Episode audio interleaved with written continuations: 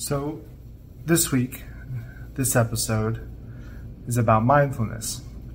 And I've done this a couple times already, and I hated every moment of what I was doing and how it was coming across.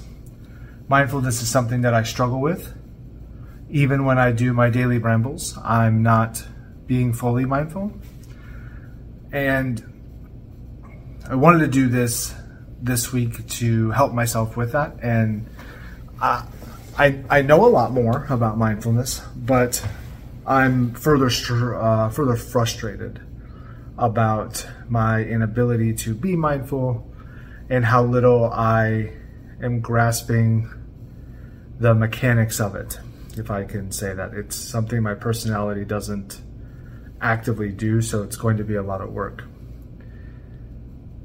That being said, I'm still going to try to do it, but I'm going to butcher my way through it and explain how I have explained the things that I need to work on while doing it in attempt to explain it. So let's get that started. Mindfulness is defined as a mental state where you are fully in the present, fully in the moment, without judgment of the things you're feeling. That includes what you're thinking, your emotions, your sensations, and just acknowledging them and essentially analyzing them. I wanted to start with that because I read a couple different versions of mindfulness, and this was my version of it. This is how I understand mindfulness, and it's the thing I want to work on. What I struggle with when it comes to that is I can be in the moment, but I sure shit can't be non judgmental about what I'm going through. And I also tend to bleed from the present and the moment to context of how I got here and why how I got here and why I might be experiencing the things that I am or acting the way that I am. But I also bleed to the future where I am contemplating what the downhill looks like. Even in the middle of a conversation, I'm better at thinking about how the conversation I'm having will branch into different categories depending on how I respond. And that's part of my struggle with mindfulness. That being said, there are some things that I am decent with in some ways. One of them is stress reduction, using mindfulness as stress reduction. So, everybody's home. So, I just decided to move outside to avoid the noise and chaos of everything. We'll see how this goes. There's a lot of noise in the background, so hopefully, it's not too bad where was I? Stress reduction. So, I'm good at taking a moment and understanding what I'm going through from a stress perspective. Is it that there is, well, there's two different kinds of stress to my understanding. I'm sure there's more than that, but two main categories of stress. There's the everything is on me right now I'm overwhelmed with what my what is stimulating me, and it's kind of a panic mode thing. What I experience in Valorant quite often, actually. And then there's the everything's been on me all day long, and I've been managing that, and now I'm just worn out, and I can't take one more thing, even though everything else is off of me. Kids kind of experience this in some ways. Um, um, I penalty. I read somewhere that a teacher once wrote, think it was a blog, maybe it wasn't, where a teacher explained that they would uh, not make their kids immediately do homework when they got home from school because kids generally spend all day trying to be good and trying to follow the rules and trying to be proper. Typically, from my experience, this is 100% an opinion. Kids who act out at school tend to have to be in that perfect mental state at home. So that is their option for outlet because what they're going to deal with at school is not as bad as what they might deal with at home. So give or take. That's a generalization. I'll take that. People disagree with me. But I see that when the kids come home from school, they are crazy and they need time to get the craziness out. They need the shakes out. They need the let's just knock everything over moment after school because they've had it pent up all day long. That's the other version. That's the so if I come home and then I start making them do homework or start making them do something for baseball or we're going to try practicing throwing or something, they've had enough and it turns out to be a fight the whole time. So we give them that moment of release.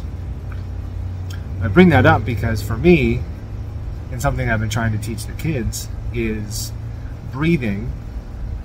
Mindful breathing is what, what I remember reading about it. Mindful breathing, where you take a moment and you breathe whatever type of breathing works for you. There's many different versions, there's many different techniques or protocols, but the purpose is to put yourself in the moment and feel the breaths, to feel how your body is stressed out, and to use the breathing to wind that out.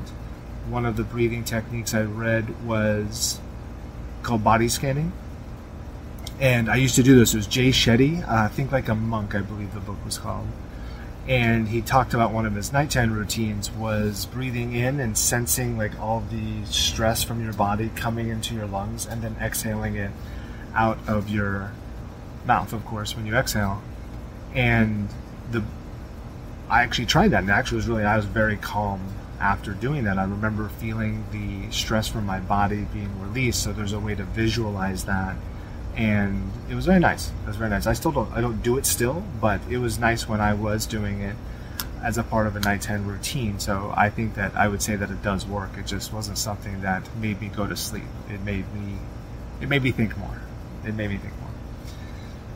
So, so stress reduction with mindfulness can be done through just taking a moment and experiencing where you are. If you're going to do the breathing techniques, just kind of feel how your your breath is going in and out, and how that's what that's doing to your body, and what that's doing to your emotions, what it's doing to just your general senses.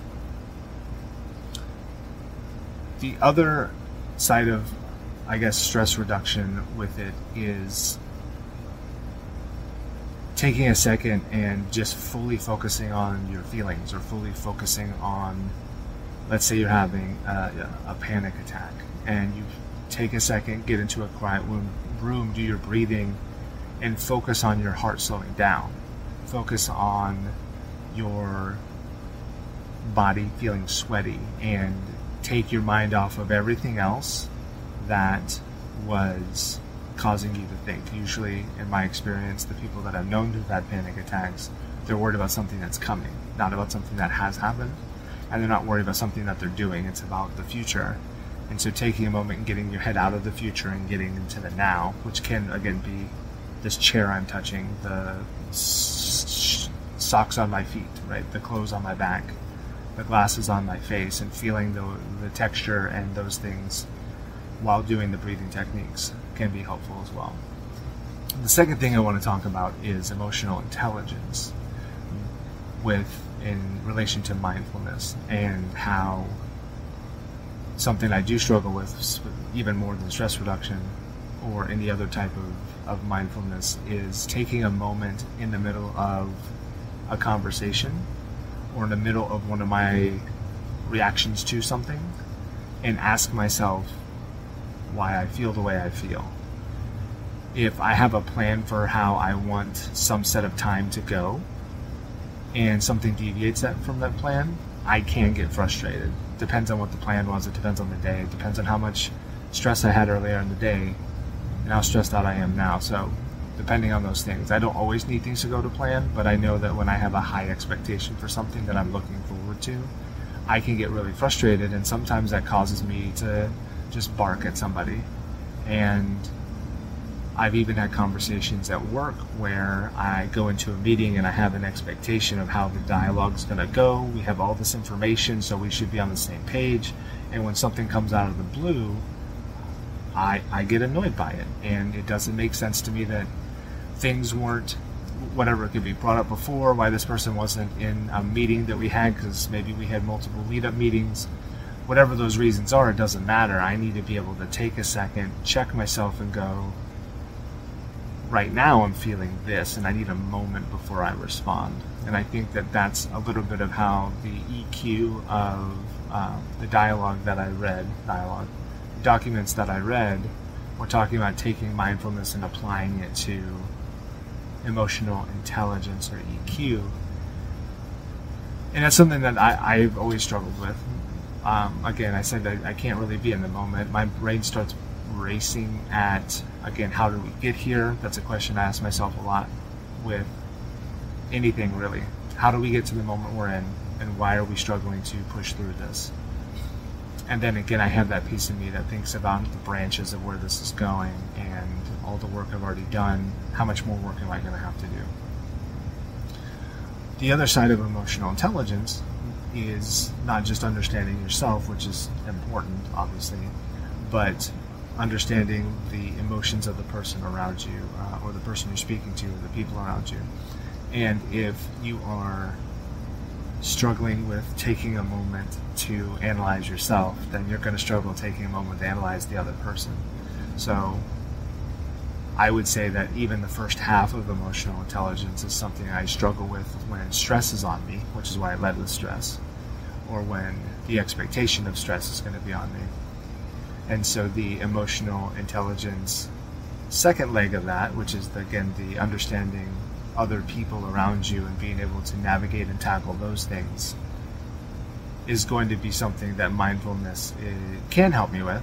And again, it's about taking that moment. So another reason that I struggle kind of going through this podcast or the writing and scripting of this podcast was I really really struggle taking a moment. So I started doing it during the podcast. I started taking a moment while I was speaking it or while I was writing different pieces of it, and I realized how frustrated I was getting with with it. So I kind of threw everything out the window and I just sat down with the camera and I started talking. That's kind of how everything started here. And I think that that's something I like doing but I don't feel prepared to talk about it. So I have these major categories, and I'm trying to figure out how to be in the moment right now. And learning to enjoy a little bit of silence. I think that will help with my ums also, by the way. That it's okay to take a second to think exactly about what I want to talk about. This isn't related to emotional intelligence, but I think acknowledging it and trying to learn from it does apply to emotional intelligence. So that's where I'll end this segment of the mindfulness uh, with the again emotional intelligence. The last kind of pieces that I wanted to talk about was relationships and talking about applying the first two categories to gaming, which I think can be related to relationships. So they're kind of twofold, and I'll try to tackle them at the same time. When it comes to I think this is more of an emotional intelligence item when it comes to relationships, when it comes to gaming, which I think is really more related to one stress and how you deal with stress when it comes to a game. By the way, I'm making that face because it's just a game at the end of the day. But also on the other side of it, the people that are in your lobby on both your team and the other team are people that have emotions as well. And I have had a habit of responding to a negative teammate in a negative way because I didn't take a second and actually think about why I needed to say what I was going to say, which is weird because I have push to talk and there's no reason for me to feel like I have to respond immediately. I have plenty of time for there to be silence in the response. There are moments where I won't respond and it will I will attempt to imply that I have muted people so that I can listen to them as well, but that is I don't think that's emotionally intelligent. I think that's just sneaky. But those things are those things come up in relationships when stress is on and you haven't figured out how to uh, apply EQ to yourself. So I'll tell a little bit of a story about maybe a conversation my wife and I have had multiple times in the course of our marriage and even before. And it is, I won't get into the details of the conversation. They all generally go this way she has an agenda and I have an agenda over some topic.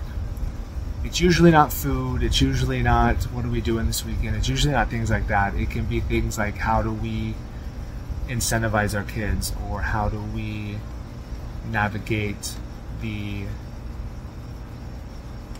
the next holiday. Uh, we're going to do a we're already looking at the vacations for next year and having conversations about that. And she has an agenda of why she wants to do those vacations, and I have an agenda of why I do or don't want to do those vacations.